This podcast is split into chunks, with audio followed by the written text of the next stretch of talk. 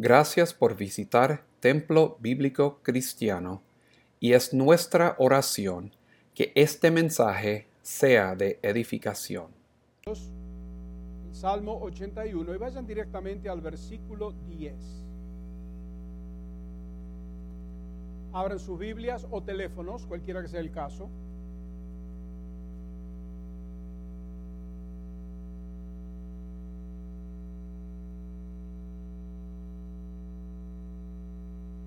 Dice la palabra de Dios.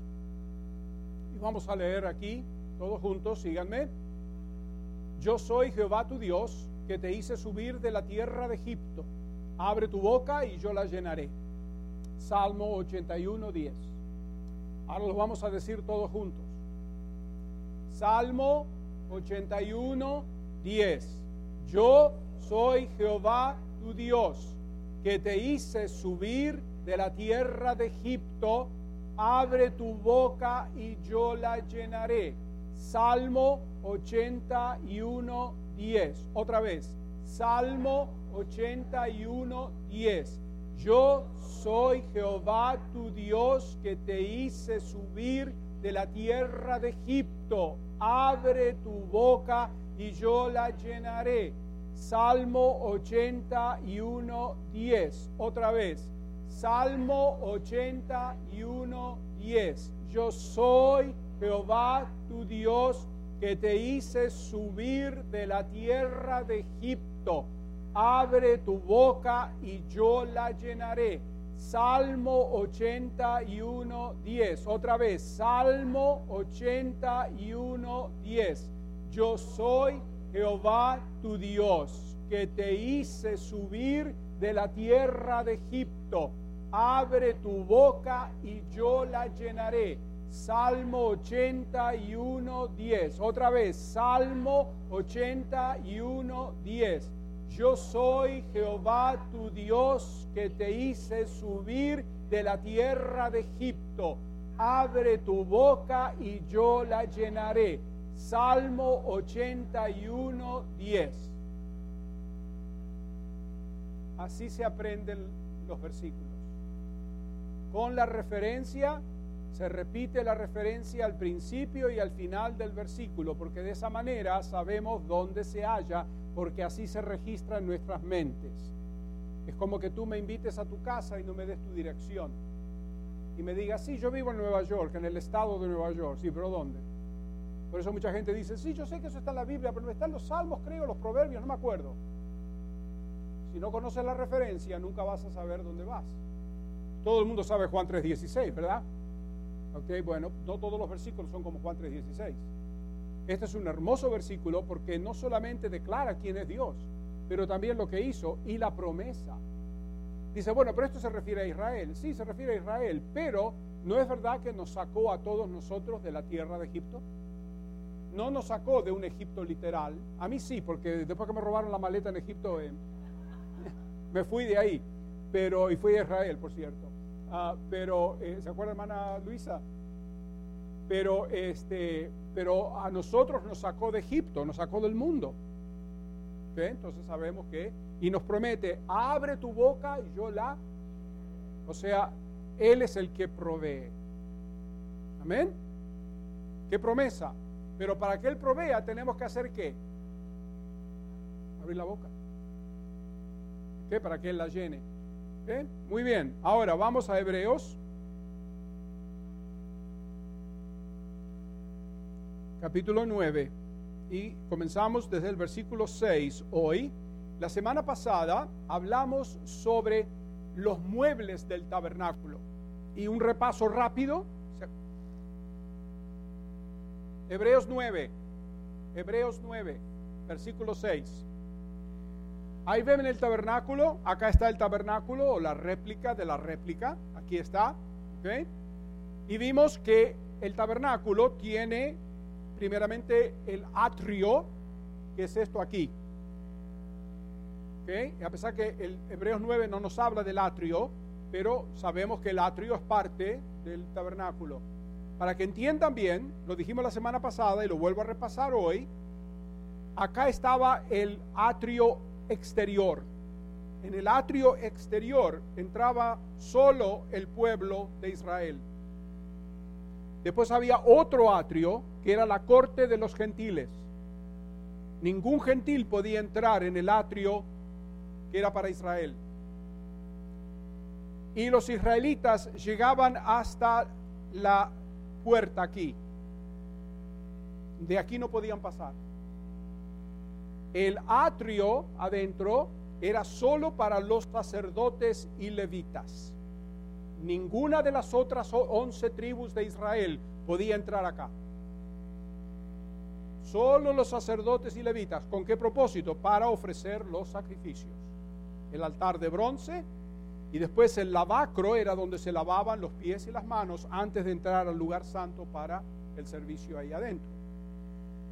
Entonces vemos que aquí estaban los gentiles, acá estaba el pueblo de Israel, acá está la tribu de Leví, con sus sacerdotes y levitas.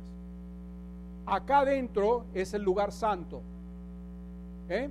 El lugar santo, como ven ustedes ahí, el lugar santo es el que está entre los dos velos violetas que ven ustedes ahí. ¿Los ven? Ok. En el lugar santo dijimos que había primeramente la menorá, que es el candelabro de siete brazos, que era la única luz que había aquí adentro, porque recuerden que eso estaba cubierto. Y al estar cubierto, adentro estaba oscuro. Para ellos poder ver, la única luz que tenían era el candelabro. ¿Y cuánto era? El candelabro ardía constantemente, día y noche. Nunca podía apagarse. Eso señala al Señor Jesucristo como la luz del mundo. Él dijo en Juan 8:12, yo soy la luz del mundo. ¿Y cuándo se apaga la luz del Señor Jesucristo? Nunca. ¿Ok? Porque por eso dijo él, yo soy la luz del mundo, presente continuo. ¿eh?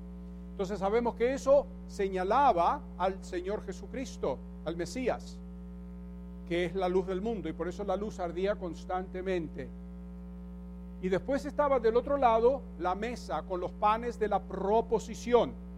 La mesa tenía doce panes, representando cada una de las tribus de Israel. Todos los sábados los sacerdotes removían los panes y ponían nuevos, frescos. ¿Y qué hacían con los viejos panes? Los comían los sacerdotes dentro del tabernáculo. Solamente ellos podían comer.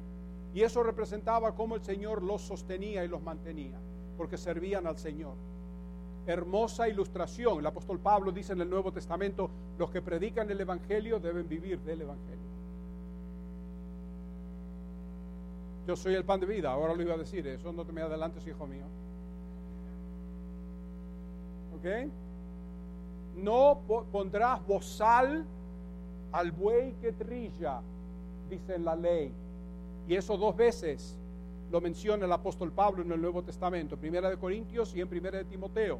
No pondrás bozal. El Señor les había prohibido al pueblo de Israel cuando usaban el buey para arar los campos, porque en ese tiempo no había tractores, ¿verdad? Usaban el buey, estaba prohibido ponerle bozal al buey mientras trabajaba. Noten la, la, sabiduría y la compasión del Señor, que hasta las bestias, por él proveía para las bestias. Y le decía, el buey trabaja, déjenlo comer, no le pongan bozal. Y el apóstol Pablo usa esa ilustración para los siervos del Señor en el Nuevo Testamento, que aquel que predica el Evangelio debe vivir del Evangelio, no como muchas iglesias hacen tristemente, le ponen bozal al pastor. Eso es trágico y por eso el Señor no bendice eso. ¿eh? Eh, yo tampoco creo en algunos pastores que viven como millonarios. Se que se vayan a bañar, porque yo, eso, eso no es para la gloria de Dios. Que el Señor nos dé a nosotros nuestro sustento para que podamos vivir como cualquier otra persona, ni más ni menos. Amén. Eso es lo que el Señor nos enseña. Pero lo importante de la mesa es que el Señor Jesucristo, así como dijo, yo soy la luz del mundo, y el, la menorá es la que lo señala y lo simboliza a Él como la luz del mundo, la mesa con los panes de la preposición, el Señor Jesucristo dijo también en el Evangelio de Juan, capítulo 6, versículo 51, yo soy el pan de vida. ¿Eh? Entonces vemos que todas esas cosas en el tabernáculo señalan al Señor Jesucristo. Entonces vemos que adentro del lugar santo estaba la menorá, el candelabro, y la mesa de los panes de la proposición. Después dijimos que eh, la epístola a los hebreos habla sobre el incensario, o mejor dicho, el altar de bronce, porque no era un incensario, era un altar, como ustedes lo ven ahí, estaba en pie, delante del segundo velo. ¿Lo ven ahí? ¿No es cierto? Ok, nos dice la epístola a los hebreos que el, el altar de bronce estaba en el lugar santísimo. Y la pregunta es, ¿por qué dice eso si el altar de bronce no está en el lugar santísimo, está en el lugar santo? Está en el primer, la primera parte, no en la segunda parte del tabernáculo. La razón es que ahí, interpretado por el Espíritu Santo, nos deja saber, nos, nos está hablando no de la posición del altar de bronce, o sea, no está hablando de dónde está el altar de bronce, sino que nos está hablando de la función del altar de bronce. El altar de bronce estaba en el lugar santo, pero su función era para el lugar santísimo. ¿Y por qué fue puesto así? Bueno, porque todos los días, mañana y noche, los sacerdotes que estaban de turno siempre iban y quemaban incienso constantemente. El incienso, sabemos por la, palabra de Dios, que es simbólico de que las oraciones. Y las oraciones, cuando elevamos oración, ¿a quién se eleva la oración? Al Señor. De esa manera, cuando él prendía el incienso, bueno, los carbones siempre, él tomaba carbones. ¿Saben de dónde tomaba los carbones? Del altar de bronce que siempre ardía. Bronce, juicio. ¿Y cuánto arde el juicio de Dios? ¿Cuándo arde? Siempre. Uh. Por eso dice la Biblia que Dios está airado con los impíos todos los días. ¿Eh? Siempre arde el fuego, nunca se apagaba el fuego del altar de bronce. Tomaban de acá el carbón, los carbones, los llevaban adentro y los ponían sobre el altar de incienso y ahí quemaban el incienso y el incienso ascendía y entraba dentro del velo al lugar santísimo delante de la presencia de Dios.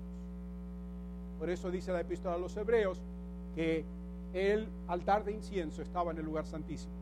No porque estaba en el lugar santísimo en cuanto a posición, sino en cuanto a su función. Amén. Entonces, adentro del segundo velo, sabemos que solamente el sumo sacerdote podía entrar una vez al año y no sin sangre para ofrecer sacrificio por sus propios pecados y pueblos del pueblo. Eso lo vamos a ver en un minuto. Así que vemos, vamos a repasar aquí rapidito. Aquí afuera están los gentiles. No podían llegar más de ahí. Dice, ¿qué se pasa si uno se convertía al judaísmo? Seguía siendo gentil.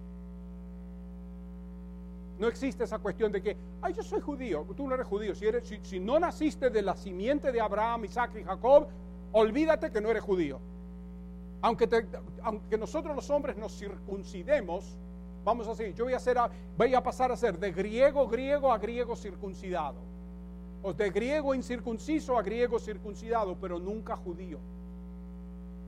Porque para ser judío tienes que ser físicamente de la simiente de Abraham, Isaac y Jacob. Entonces no, existe esa cuestión de que sí, ahora esta, persona ahora es judía. Bacanas. Sí. No, lo hacen. Triste. ¿Eh? ¿Ustedes han notado cómo la, gente judía se ve diferente al resto de la gente? ¿Saben por qué? Porque Dios lo hizo así. ¿Eh? Los judíos nunca han perdido su identidad a través de la historia. Entonces vemos que los gentiles siguen siendo gentiles. Después vemos a los judíos, el pueblo de Israel está aquí. La única tribu que se permite estar aquí adentro son los levitas. Aquí adentro entraban solo los sacerdotes, no los levitas, los levitas acá afuera. Los sacerdotes entraban acá, los descendientes de Aarón. Y adentro del lugar santísimo solo el sumo sacerdote, ningún otro sacerdote podía entrar.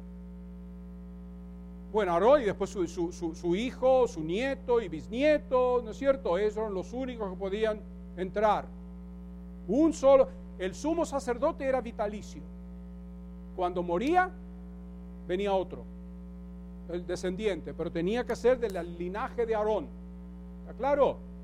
Entonces entraban al lugar santísimo. En el lugar santísimo estaba solamente el arca, era el único mueble físico que había en el lugar santísimo. El arca. Y sobre el arca era eso que ustedes ven ahí. Y lo que está arriba, en las rodillas, sobre donde están arrodillados los querubines, es el propiciatorio. Es el lugar donde Dios encontraba o sea, el, pecador encontraba misericordia y era la morada, ese era el trono de Dios en la tierra.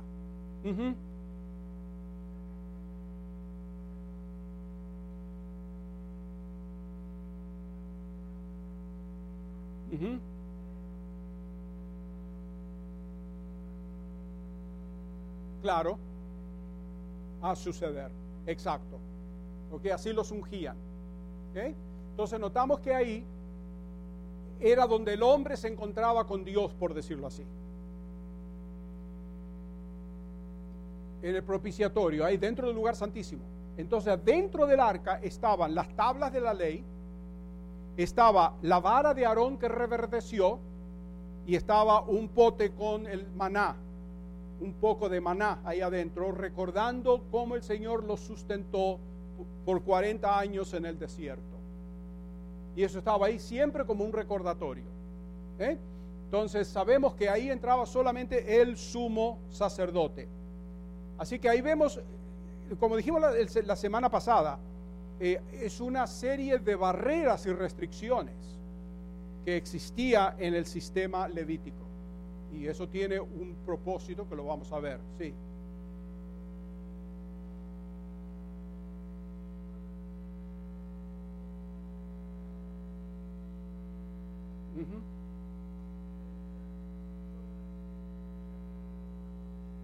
Sí, estaba ahí, la veía.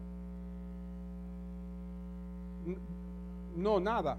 Exacto, porque eso, eso resplandecía con la gloria de Dios. Terrible. Pero era la sangre que el Señor veía y no lo mataba. Esos eran de madera, cubiertos de oro. No eran ángeles vivos. Ya, eran todo es un simbolismo dentro del tabernáculo. Los querubines. Querubines es un orden de ángeles mayor que los ángeles regulares. Los querubines y los serafines. Son diferentes rangos angelicales.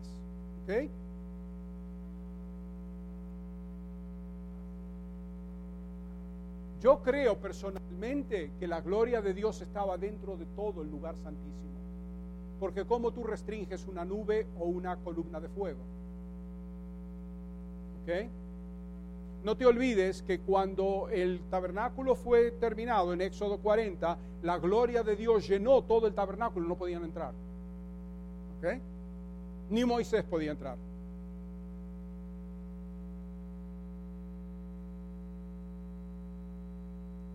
Claro.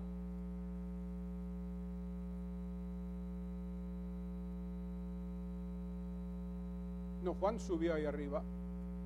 Pablo. Bueno, no nos dice, no habrá visto, pero nos dijo que vio y oyó cosas que no se pueden repetir.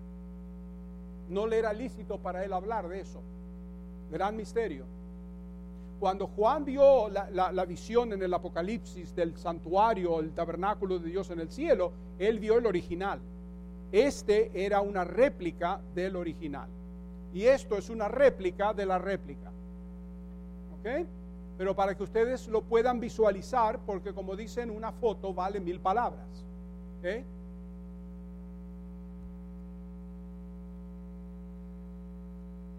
No podían tocar, pero pues, solamente los levitas podían levantar y así es como lo tenían que llevar.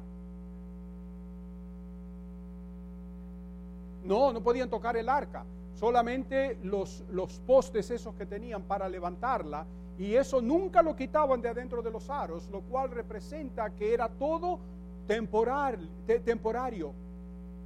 No había nada permanente.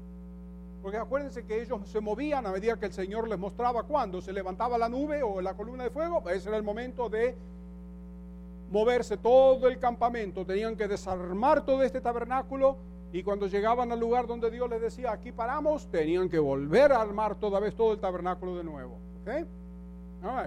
Buenas preguntas, buenas preguntas, así aprendemos.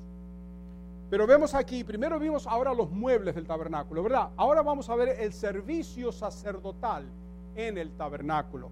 Comenzando con el versículo 6, dice, ahora podemos entender mejor lo que dice, y así dispuestas estas cosas, o sea, lo que habló en los primeros cinco versículos, que eran qué cosa? Los muebles del tabernáculo y la función que tenían Así dispuestas estas cosas, en la primera parte del tabernáculo entran los sacerdotes continuamente para cumplir los oficios del culto.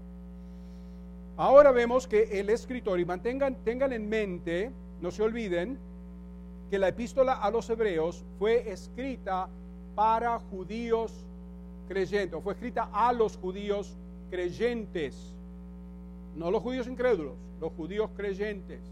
¿okay?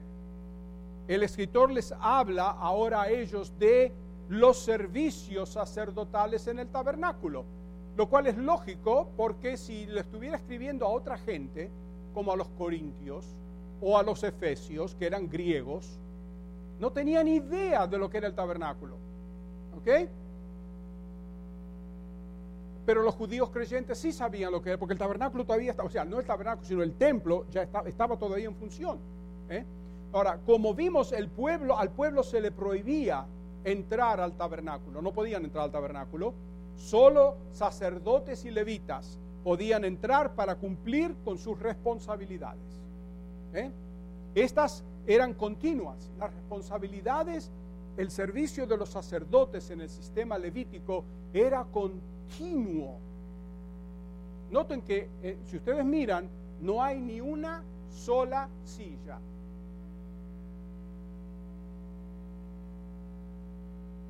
¿Por qué? No se podían sentar. ¿Por qué? Porque su trabajo nunca se acababa. ¿Eh?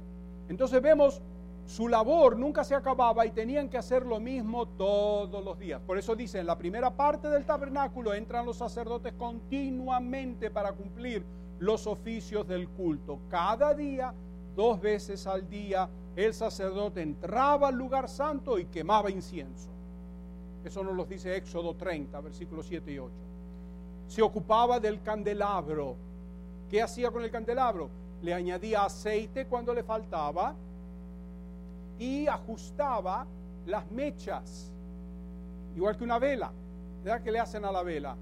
Le podan la mecha, ¿no es cierto? Quitan la parte que se ha hecho ceniza ¿eh? para que pueda estar mejor prendido.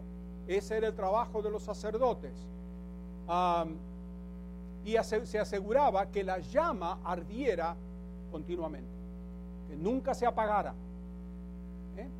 Entonces una vez por semana también tenían que cambiarse los panes de la proposición, eso lo dice el Levítico 24, y esto se repetía diaria o semanalmente, de acuerdo a lo que tenían que hacer, cada semana, una y otra vez.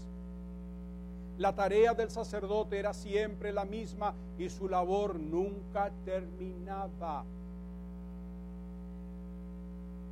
¿Eh?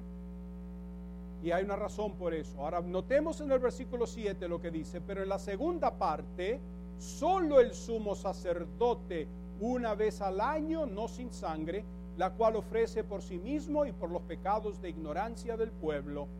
Ahí en el versículo 7 tenemos los deberes del sumo sacerdote que tomaban lugar en la segunda parte del tabernáculo. Por eso dice, solo el sumo sacerdote una vez al año entraba. En el lugar santísimo, solo el sumo sacerdote podía entrar. Solo él tenía acceso a esta habitación y solo una vez al año, en el día de Yom Kippur. Yom en hebreo significa día. Cuando dice la tarde y la mañana fue el día primero, la palabra hebrea es, el día es Yom. Yom. Kippur es cubrir. Cubrir. ¿Ok? Entonces vemos que e, ese día entraba como dijimos antes, dos veces, pero no dice sin sangre. Esta era la única forma en que podía entrar. La primera vez para ofrecer sacrificio por sus propios pecados. El sacerdote tenía primero que ofrecer, el sumo sacerdote, ofrecer el sacrificio de sangre por sus propios pecados, salir del, del, lugar santísimo y volver a entrar la segunda vez para ofrecer sacrificio por los pecados de ignorancia del pueblo. Noten que dice pecados de... ¿Qué es un pecado de ignorancia?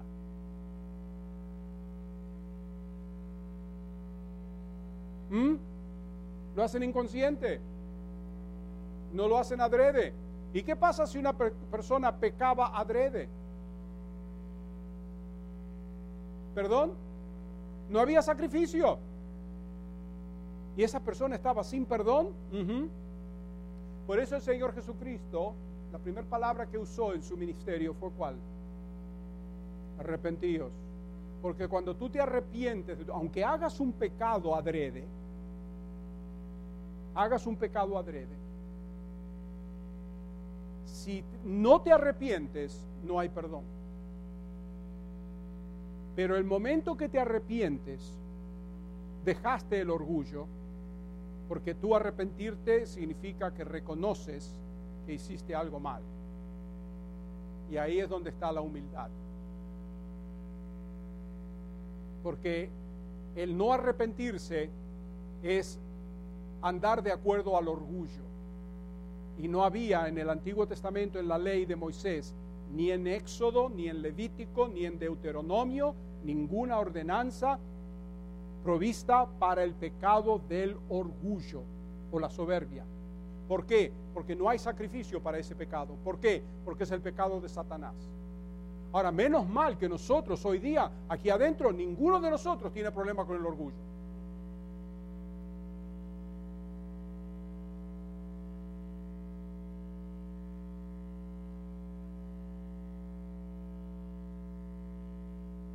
El Señor siempre nos manda andar en humildad, ¿sí o no? Eso es lo opuesto al orgullo. Antes de la caída viene la soberbia. ¿Qué es la soberbia? Orgullo. Yo, yo no me humillo y no me someto a nadie. Mira, ese es el pecado de Satanás. Satanás no tiene perdón, tampoco su pecado. Ahora, el momento que tú te arrepientes, ¿qué haces? Reconoces que estás mal. Y no vayan a una persona que ofendieron y le digan, bueno, si yo te ofendí, perdóname si te ofendí. No digan ese sí condicional. Digan, porque te ofendí, perdóname. Claro. Tenemos la hermosa ilustración del publicano y el fariseo en el templo. ¿El publicano pecó? ¿Sabía que estaba pecando? Era un usurero. Estafaba a su propio pueblo. Pero se arrepintió. Y el Señor dice, se golpeaba el pecho, perdóname, Señor, a mí. No dijo, Señor, sí pequé, perdóname. No, dijo, perdóname a mi pecador. ¿Estamos claros? Entonces, por eso dice el pecado, el pecado eh, de ignorancia, por el pecado de ignorancia, había sacrificio. es interesante notar en esto que el sumo sacerdote, el sumo sacerdote terrenal, ¿no es cierto?, necesitaba la misma protección que todo el resto del mundo. ¿Por qué? Porque dice, no hay justo ni aún uno. Por cuanto todos que pecaron y han sido destituidos de la gloria de Dios. ¿El sumo sacerdote pecaba? Sí. ¿Ok? Sí. ¿Y, hoy día los pastores pecan? No, hombre. Shut up. I know you do. Señores, la Biblia lo dice bien claro, no hay justo ni a un uno. A veces la gente cree que el pastor es el Espíritu Santo. Yo no soy el Espíritu Santo. Yo cometo errores igual que tú. Pienso mal a veces igual que tú. Estamos hechos de la misma pasta, la pasta de Adán y Eva. Ahora, acuérdense de esto, no es que el cristiano no peque, es que a medida que camina con el Señor, peca menos. Entonces vamos, el Señor nos fortalece y nos va puliendo y madurando para que seamos más obedientes a Él. La persona que siempre sigue estando en la misma cuestión, el mismo pecado, la misma, la misma cosa, esa persona no está creciendo espiritualmente. Es inmadura. ¿Y sabe lo que está haciendo? Es como poner un carro de último modelo arriba del, del, del, del, yunque ahí que lo ponen para arreglarlo y las, las, las ruedas dan vuelta en el aire. ¿A dónde va el carro si las ruedas dan vuelta en el aire? Puede estar yendo a 100 millas por hora, pero no va a ningún lado. Y así es el cristiano que está fuera de la voluntad de Dios y no va creciendo. Por eso nos dice en segunda de Pedro, más creced en el conocimiento y la gracia de nuestro Señor y Salvador Jesucristo. Yo a veces tengo gente que viene, especialmente matrimonios. Los matrimonios son un problema. Porque, ¿saben cuál es la característica más grande del matrimonio? Es que el esposo se queja de la esposa y la esposa se queja del esposo. Yo por eso estoy soltero, para que nadie se queje de mí. Y a ver, saben, todos tenemos problemas, pero hay ciertas personas que siempre tienen el mismo problema. Entonces yo les digo a ustedes, ya maduren. Si necesitan comenzar a leer más de la Biblia y ponerla en práctica, como le dije a alguien el otro día, yo soy cristiano, sí, pero el Señor dijo, si me amáis, guardad mis mandamientos. Y se quedó así. Porque le dio justo donde tenía que dar. Yo no se lo hice con esa intención, pero la palabra le dio convicción. Si tú amas al Señor, obedécelo. Madura un poco. Y otro secreto les voy a dar, no piensen en ustedes mismos siempre, piensen en otro. ¿Ok? No sean egoístas, porque el egoísmo es, es, es indicación de inmadurez y del yo. Y quiero decirles una cosa, eh, tengo noticias para ustedes de último momento. El peor enemigo que tú tienes eres tú. Entonces, ¿por qué aman tanto a ese enemigo? Crucifíquenlo. Levántense como la, la, mujer cristiana que vivía en el sur de Estados Unidos y se levantaba todas las mañanas toda desgreñada y que yo qué sé cuánto y se miraba en el espejo y se decía, oh, cáete muerta.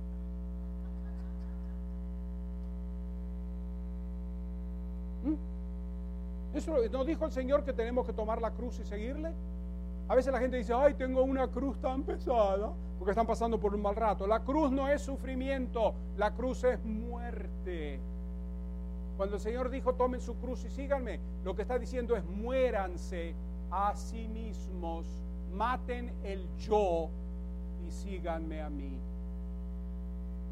¿Cuál es la parte que no entendemos?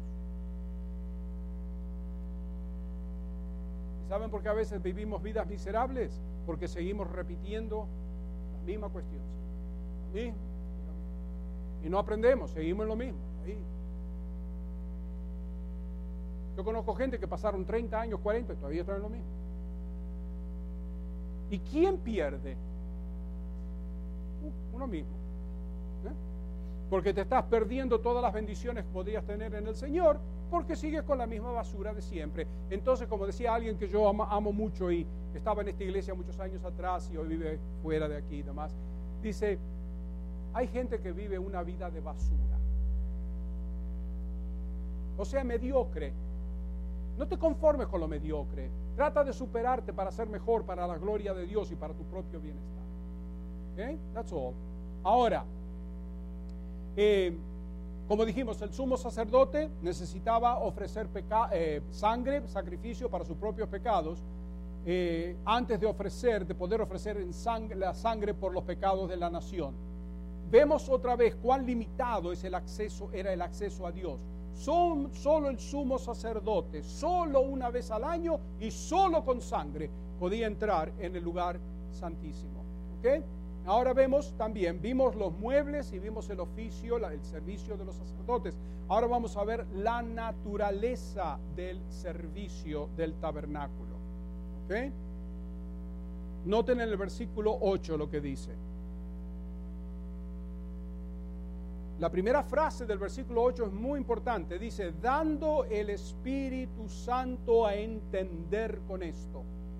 ¿Quién es el que interpreta las escrituras? Espíritu Santo.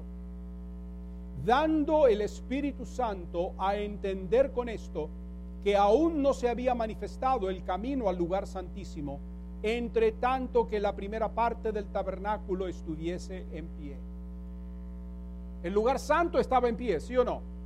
mientras estaba el lugar santo en pie, no, había, no se veía el lugar santísimo. Y eso lo vamos a explicar.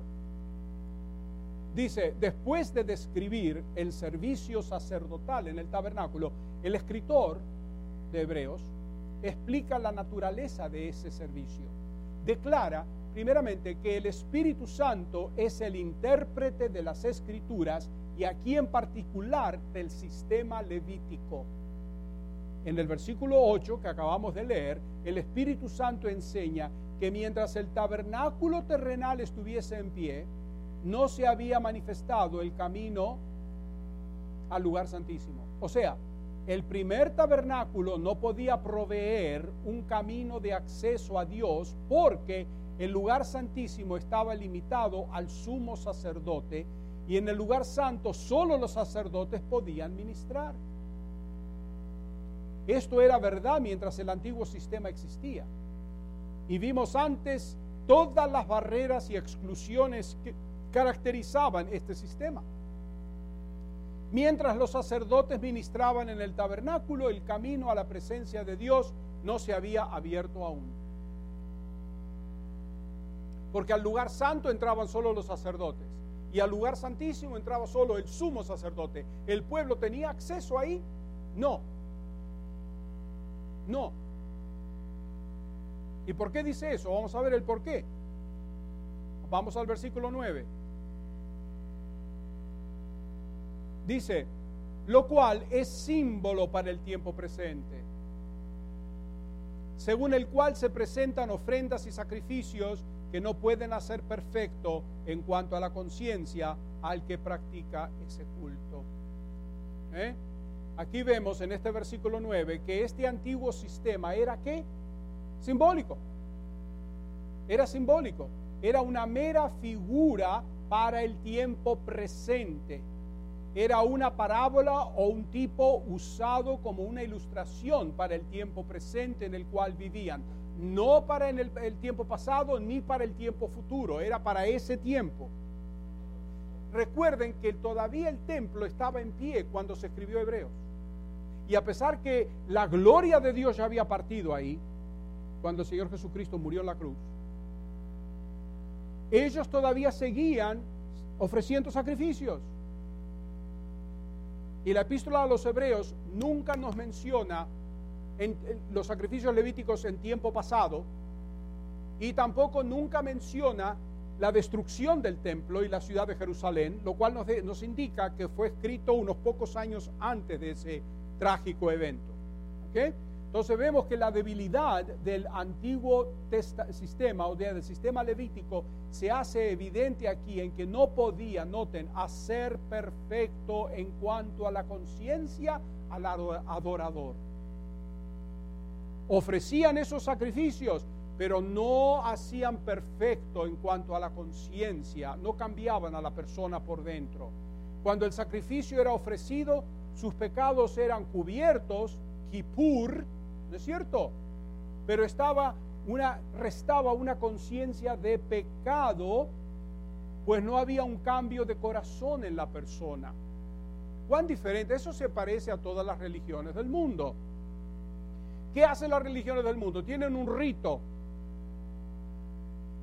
Cuando íbamos a la iglesia donde yo crecí de niño, tomábamos la Santa Cena o la comunión, como se decía, y te daban el pan y te daban una cucharadita de vino. Éramos un poquito más bíblicos que los católicos, pero como quiera, ¿qué nos decían? Que eso no podías comer ciertas cosas tres días antes para estar puro por dentro, porque cuando comías el pan y bebías el vino, te purificaba los pecados de adentro. Sí, de acá, porque tomaban eso y después salían afuera a chimear. Entonces, ¿qué cambiaba? Nada. Es como hoy día, o la gente hoy día se cree que van a tomar la Santa Cena. La Santa Cena no la tomamos para limpiar nuestros pecados, la Santa Cena la tomamos porque nuestros pecados han sido limpiados. Vamos, claro, la iglesia de Cristo, así se llama, una secta que se llama la iglesia de Cristo, creen que la persona es salva solo en el momento de bautizarse en agua. Como el agua, que es algo físico, puede lavar algo que es espiritual. Cuando tú entras en el agua, entras pecador seco y sales pecador mojado. Nada ha cambiado, al menos que el Señor haya cambiado tu corazón. Yo no me bauticé para limpiar mis pecados, me bauticé porque el Señor limpió mis pecados. ¿Me, explico? Ok, entonces todos los ritos y los rituales que hacen las religiones, como alguna gente dice, te tienes que convertir en musulmán, ya eres musulmán. Yo puedo hacer eso y, hacerles así cuando se den vuelta la espalda. ¿No es cierto? Come on. O algunos que, si yo ahora soy judío, porque descubrí que tengo 5% de judío en mi vida, en mi, en mi árbol genealógico, entonces me voy a circuncidar, ahora soy judío. Tú no eres ningún judío, tú sigues siendo gentil. Una gente que dice, sí, sí, porque tenemos que apoyar al pueblo de Israel, entonces vamos a una congregación mesiánica. La congregación mesiánica es para los judíos, no para los gentiles. Y quiero decirles algo, ya de paso, más mesiánicos que nosotros acá adentro no van a poder ser. ¿Apoyo el pueblo de Israel? Sí, totalmente. ¿Hay que proteger a los judíos? Hay que proteger y defender a los judíos. Yo sería el primero en, ponerme en pie a favor de la nación de Israel. Y lo hago. Cualquier lugar que voy, la gente a veces me pregunta, ¿cuál es el país más lindo que usted ha visitado? Israel. ¿Cómo? Se quedan así. No pueden creerlo. No, sí. ¿Y qué es lo que tiene Israel? Ve y ve. ¿Ve? ¿Ve y ve? Sí. ¿Qué quieren que les digan dos oraciones lo que es la nación de Israel?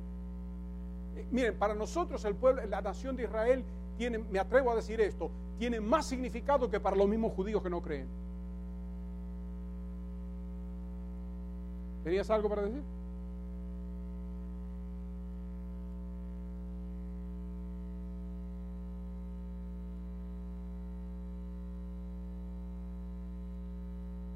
Amén.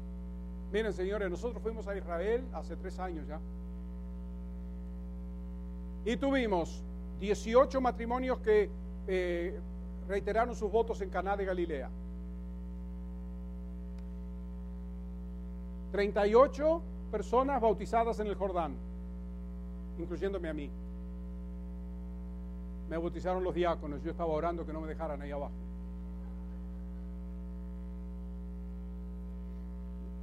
Y después tuvimos la Santa Cena en el sepulcro vacío, ¿te acuerdas, Elba? En el sepulcro, lo que se perdió santo. ¡Wow! ¡Qué bendición! Más bíblico que eso no puede ser. Sí. Cuando levanten todas las restricciones y se dejen de embromar la paciencia y se muera Putin. Sí.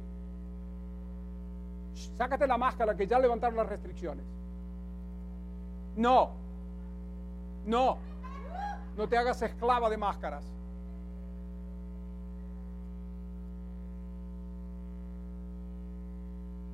Bueno, que tendrían que ir a Israel. Muchos no entienden, no se dan cuenta y algunos no tienen la oportunidad de ir. Estábamos, cuando estábamos organizando el último viaje en el 2020, antes que ocurriera todo este pandemonio, eh, ya estaban los, los eh, ¿cómo se dice? Los miembros de la iglesia de Nick en Wisconsin estaban tomando una ofrenda para enviar a su pastor a venir con nosotros al viaje y nunca se dio porque tuvimos que cancelar el viaje. Eh, lo único que nosotros podemos hacer, señores, nosotros somos embajadores de Israel. Y nosotros somos los que tenemos que promover el un viaje a Israel, eh, eh, entusiasmando a la gente. Porque la gente a veces no se da cuenta, o tienen miedo, no, hay no. Eh, por los países de alrededor, pero cuando leemos los salmos, ¿qué leímos esta mañana? Que los países, nuestros vecinos, se burlan de nosotros. No ha cambiado nada en tres mil años. Entonces, si vamos a esperar que los vecinos dejen de burlarse, nunca vamos a ir a Israel. Nosotros fuimos a Israel, yo fui a Israel seis veces, ¿me pasó algo? Estoy aquí de vuelta, ¿verdad? Entonces, ¿a qué le tienen miedo? Como una hermana que viene el domingo pasado, ay pastor, ¿qué cree usted de esta guerra en Ucrania? ¿Qué voy a creer en la guerra en Ucrania? Está mal. Ay, no tiene temor porque este hombre está amenazando con armas nucleares. Le dije, deja entrar en 10, ese tipo está loco. No te preocupes, mira, lo peor que puede pasar es que tiren una bomba atómica, nos morimos todos y nos vamos al cielo. ¡Ay, pastor, no diga eso! Y se fue.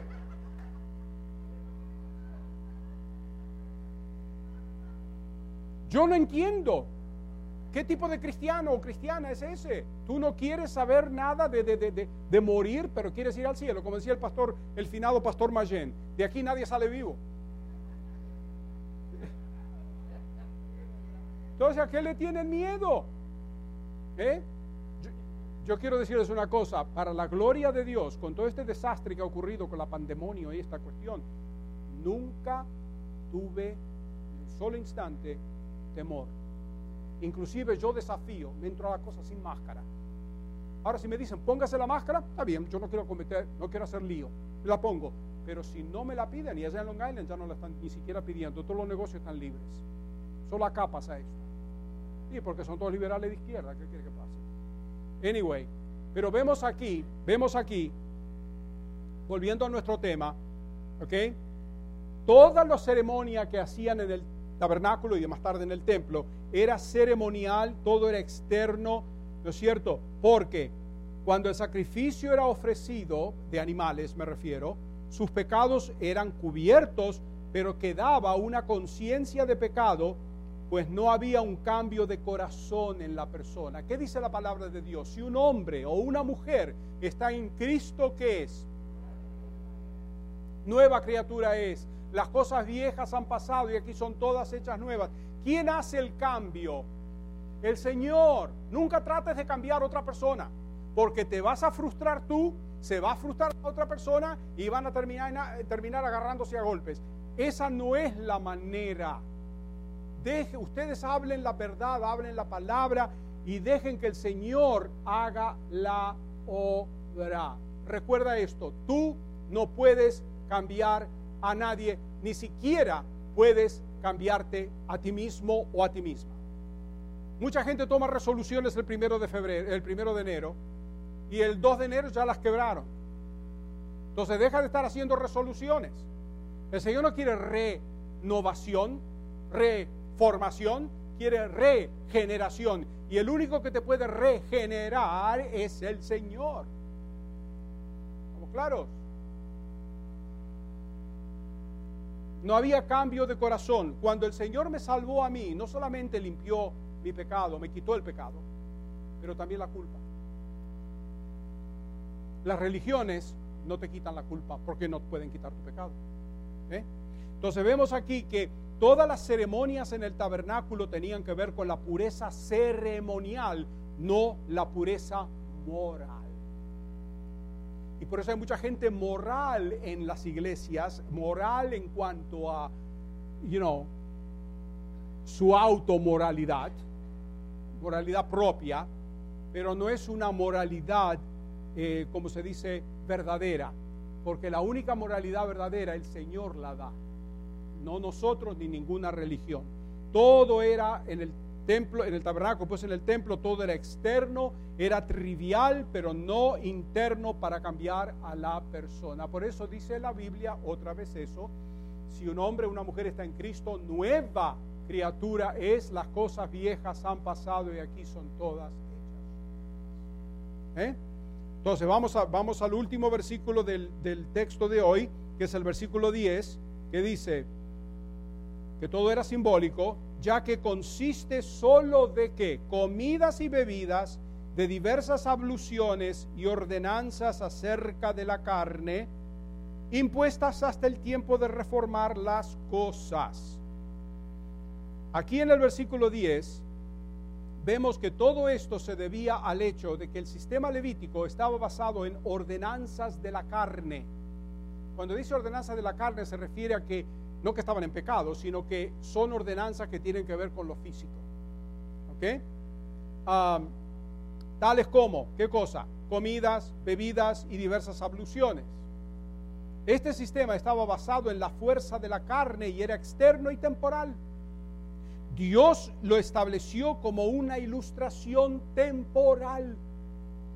¿Lo estableció Dios este sistema? Sí, pero no como un sistema permanente, sino como un sistema temporal. Sí. Para beneficio de la audiencia, definir abluciones. Ablución tiene que ver con las bebidas, ¿ok? Eh, limpieza, eh, como los baños. Cuando uno se baña, es una ablución, una purificación. Cuando entraban los sacerdotes al lavacro, acá, eso era una ablución, es una limpieza. ¿Ok? Usando jabón Dove.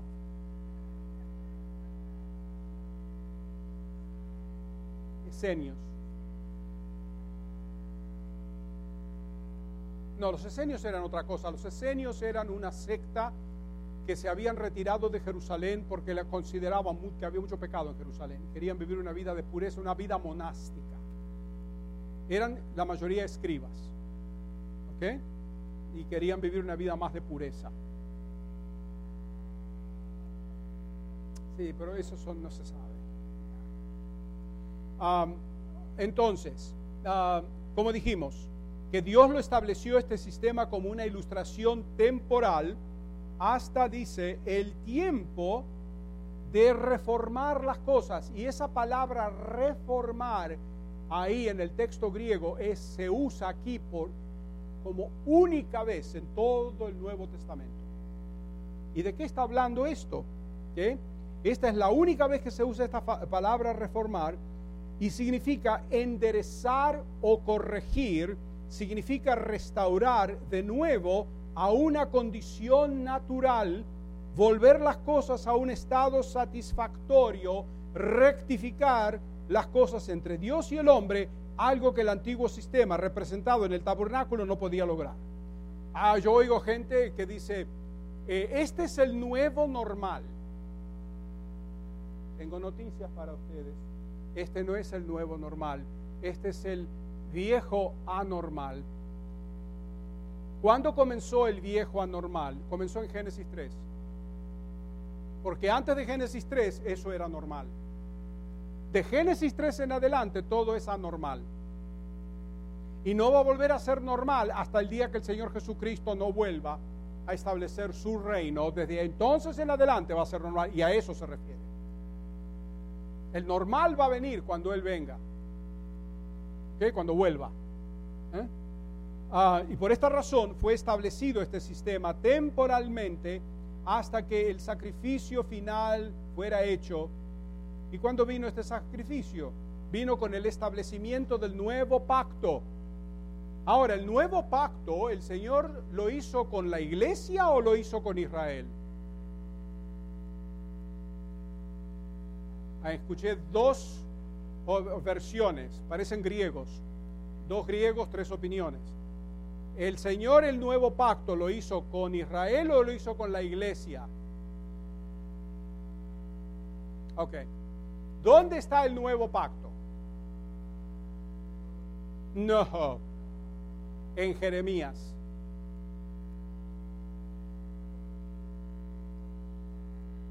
Pero no está cumplido todavía con Israel no está cumplido, porque el pacto se lo hizo, lo hizo con Israel. Todos los pactos del Antiguo Testamento se hicieron con Israel, incluyendo el nuevo pacto. Ese pacto, nosotros nos estamos beneficiando espiritualmente de ese pacto, pero todavía no físicamente. El día que Israel se beneficie de eso física y espiritualmente, ahí está el milenio.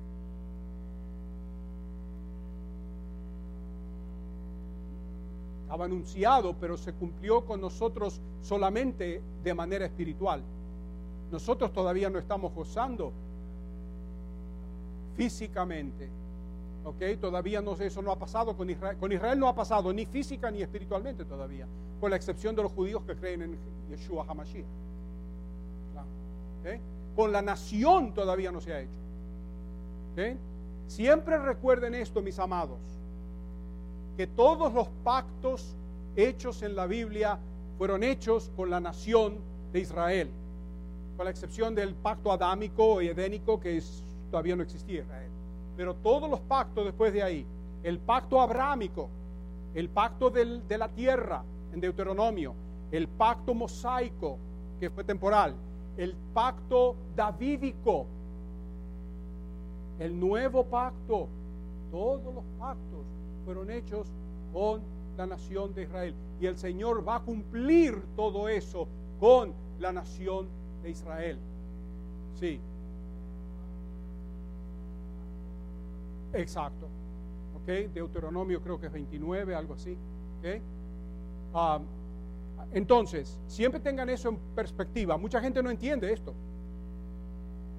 Se creen que el Señor ha reemplazado a Israel con la iglesia. Esa teología de reemplazo es demoníaca. ¿Ok? El Señor no ha reemplazado a Israel. El apóstol Pablo lo hace eso bien claro en Romanos 9, 10 y 11.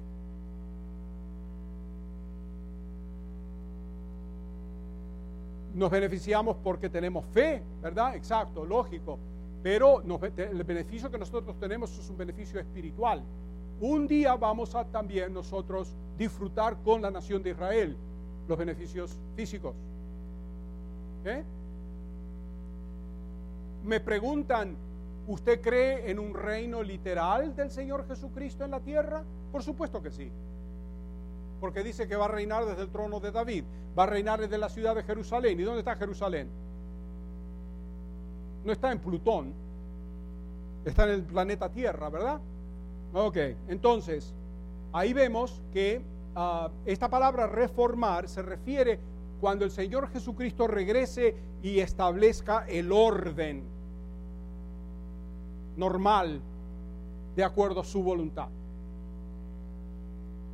¿Eh?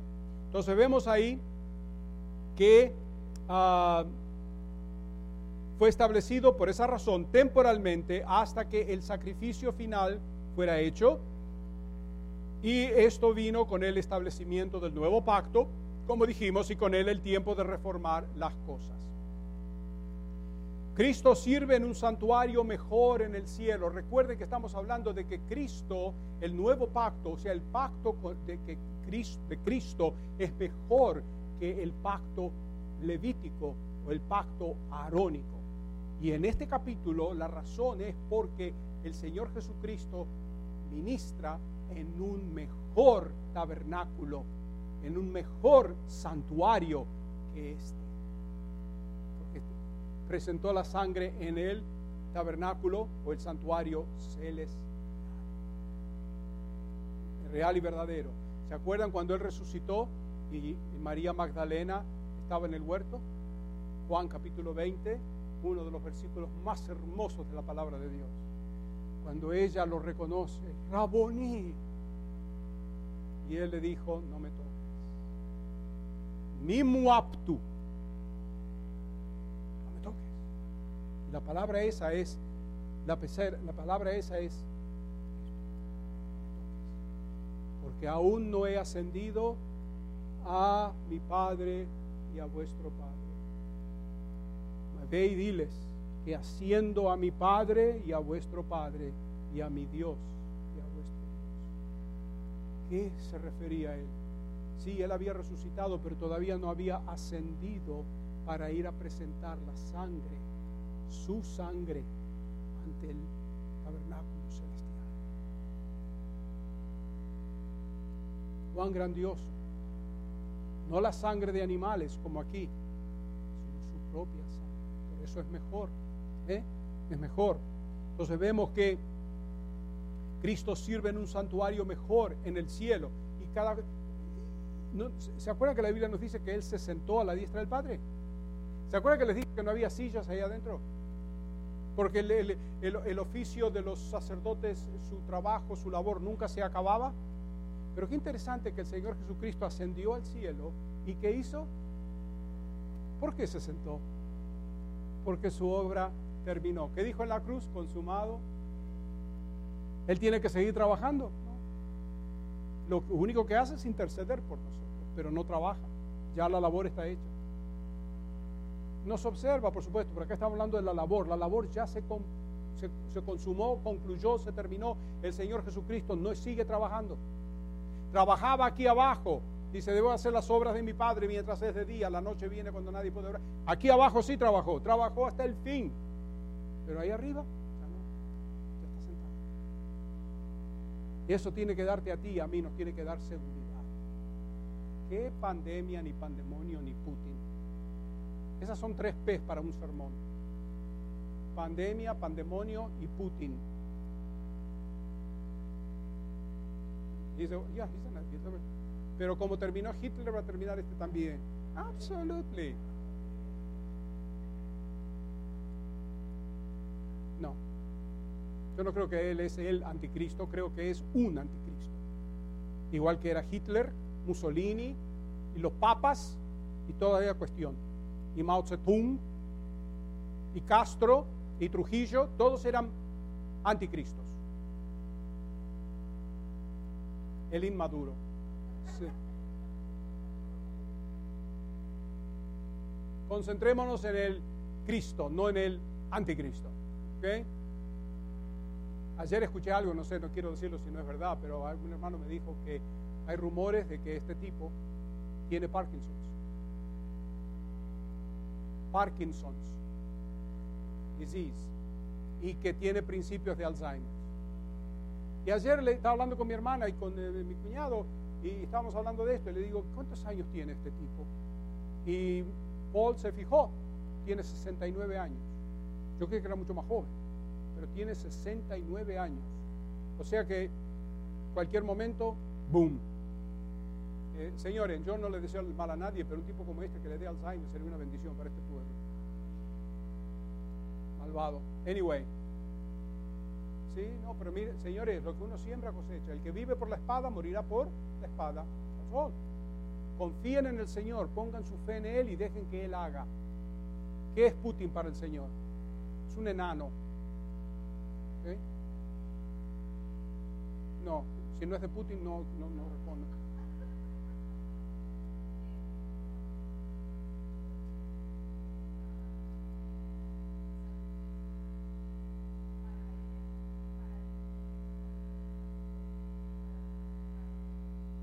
Por supuesto.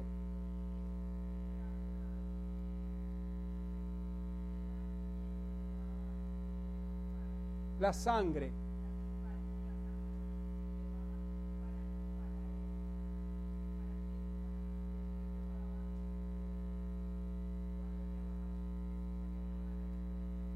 Yes. Eso era otro sacrificio, otra cosa, no tenía nada que ver con el Yom Kippur. Ahora, para terminar, eh, el Señor sirve en un mejor santuario, en el santuario del cielo, eh, que era el original, el de la tierra solo una copia. Y es por eso que Cristo es superior a Aarón. Ahora, cuando Jesús murió en la cruz, ¿se acuerdan? El velo del templo se rajó de arriba abajo, ¿sí o no? Mateo 27, 50, 51. Y el camino a la presencia misma de Dios fue que abierto. ¿Qué había aquí en este sistema? Traba tras traba, tras traba, tras traba. Ahora el Señor Jesucristo al subir al cielo, ¿qué hizo? Abrió el camino. No solo para sacerdotes, porque ahora no hay sacerdotes bíblicos, sino para cada creyente. ¿Ok? Todos tenemos acceso. Lo vamos a ver eso en el próximo capítulo, no, no aquí. Entonces vemos que el Señor Jesucristo llevó el sacrificio dentro del lugar santísimo en el cielo. Y desde ese punto en adelante no había más necesidad para el lugar santo ni el lugar santísimo del tabernáculo terrenal. Ahora el santuario, todo creyente, o sea, al adorador, el adorador, todo creyente puede entrar a la presencia misma de Dios. ¿Ok? directamente por la sangre de Jesús, nuestro gran sumo sacerdote, quien ha ofrecido un sacrificio mejor que los sacrificios de animales y diversas comidas y bebidas ofrecidas en el tabernáculo celestial. ¿Ok? Porque ofreció su propia sangre preciosa, un sacrificio mucho más adecuado. ¿Ok? Un sacrificio mucho más adecuado. Así que hasta aquí hoy. Espero que hayamos todos entendido lo que es todo esto. Trato de, tomo mi tiempo para explicarlo porque sé que es una porción de escritura bien profunda y poca gente entiende esto. Al menos que se lo expliquen y así como me lo explicaron a mí, yo se los explico a ustedes. Amén. Le agradecemos por escuchar este mensaje y oramos que la palabra de Dios le haya hablado a su corazón. Para escuchar sermones anteriores, por favor visítenos en cbttbc.com o anchor.fm y busque a CBT Sermons.